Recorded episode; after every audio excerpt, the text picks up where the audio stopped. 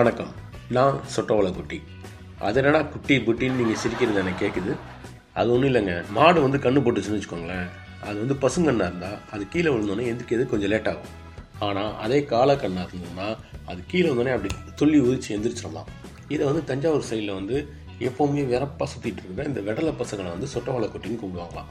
நம்ம தனுஷும் நஸ்ரியாவும் நடித்த நையாண்டி படம் இருக்குல்ல அந்த படத்துக்கு முதல்ல பேர் வச்சது இதுதான். சொட்டவாளை கொட்டின்னு தான் அது கொஞ்சம் லென்த்தாக இருக்குது ரீச் ஆகுமா அப்படின்ற ஒரு டவுட்டில் வந்து அதுக்கப்புறம் தான் நையாண்டின்னு பேர் மாற்றினாங்களாம் இதை வந்து அந்த படத்தோட டைரக்டர் வந்து சர்க்குணம் வந்து ஒரு பேட்டியில் சொல்லியிருந்தார்.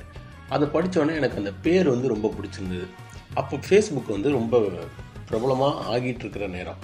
அப்போ வந்து இந்த நானும் அவ்வளோவா ஆக்டிவாக அதில் இருக்க மாட்டேன். அதில் வந்து இந்த பீப்புள் யூ மீ நோவில் வந்து நிறையா வித்தியாசமான பேராலாம் காமிச்சது தமிழில்.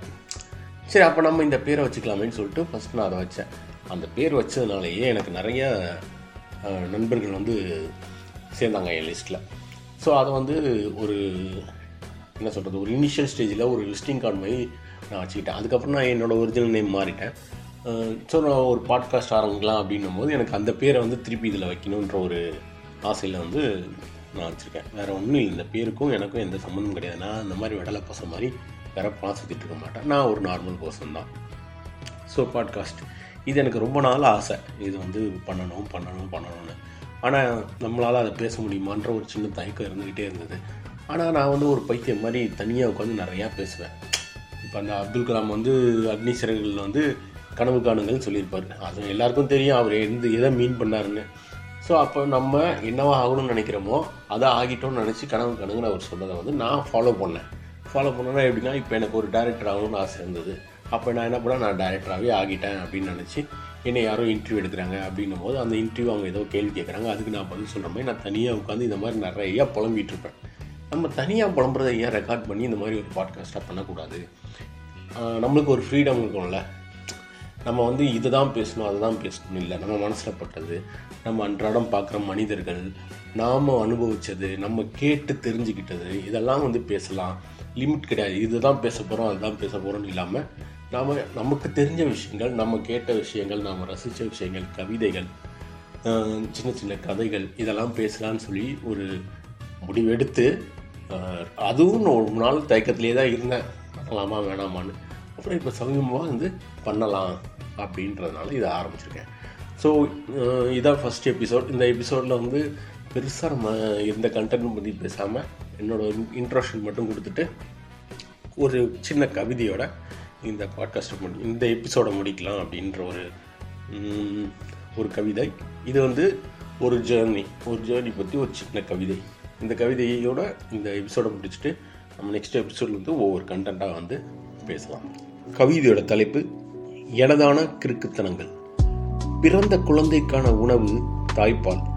அதுவே ஒத்துக்கொள்ளாமல் மூன்றே மாதத்தில் தயிர் சாதம் சாப்பிட்டதில் ஆரம்பித்தது எனதான கிறுக்குத்தனங்கள் ஆறு மாதமான போது உடம்பில் ஏதோ வித்தியாசத்தை கண்டனர். படைப்பில் ஒரு கிறுக்குத்தனத்தை வரைந்துவிட்ட செயலால் வாழும் கிறுக்காய் போகும் என்பதை அறியா கிறுக்கனாய் அப்போது. பள்ளி சென்று புத்தகத்தை படித்து கிறுக்கியதை விட வீட்டுச் சுவற்றில் ஜெயின்ட் வில்லையும் ஜாஸ்மீனையும் ரஜினியையும் கிறுக்கியதே அதிகம். டியூஷன் செல்வதற்கு பயந்து டியூஷன் மிஸ்ஸின் தாயார் இறந்து விட்டதாக வீட்டில் பொய் சொன்ன கிறுக்குத்தனத்தால் தான் என்னவோ இன்னும் அவர் ஆயுள் நீடிக்கிறது. இரண்டு ஜாமெட்ரி பாக்ஸில் ஒன்றை தொலைத்துவிட்டு வீட்டில் மாட்டியதும் இன்னொன்றை காட்டி அதுதான் இது என்று வாழைப்பழ செந்திலுக்கு முன்னோடியான கிறுக்கனாய் அடிவாங்கிய பாக்கியம்.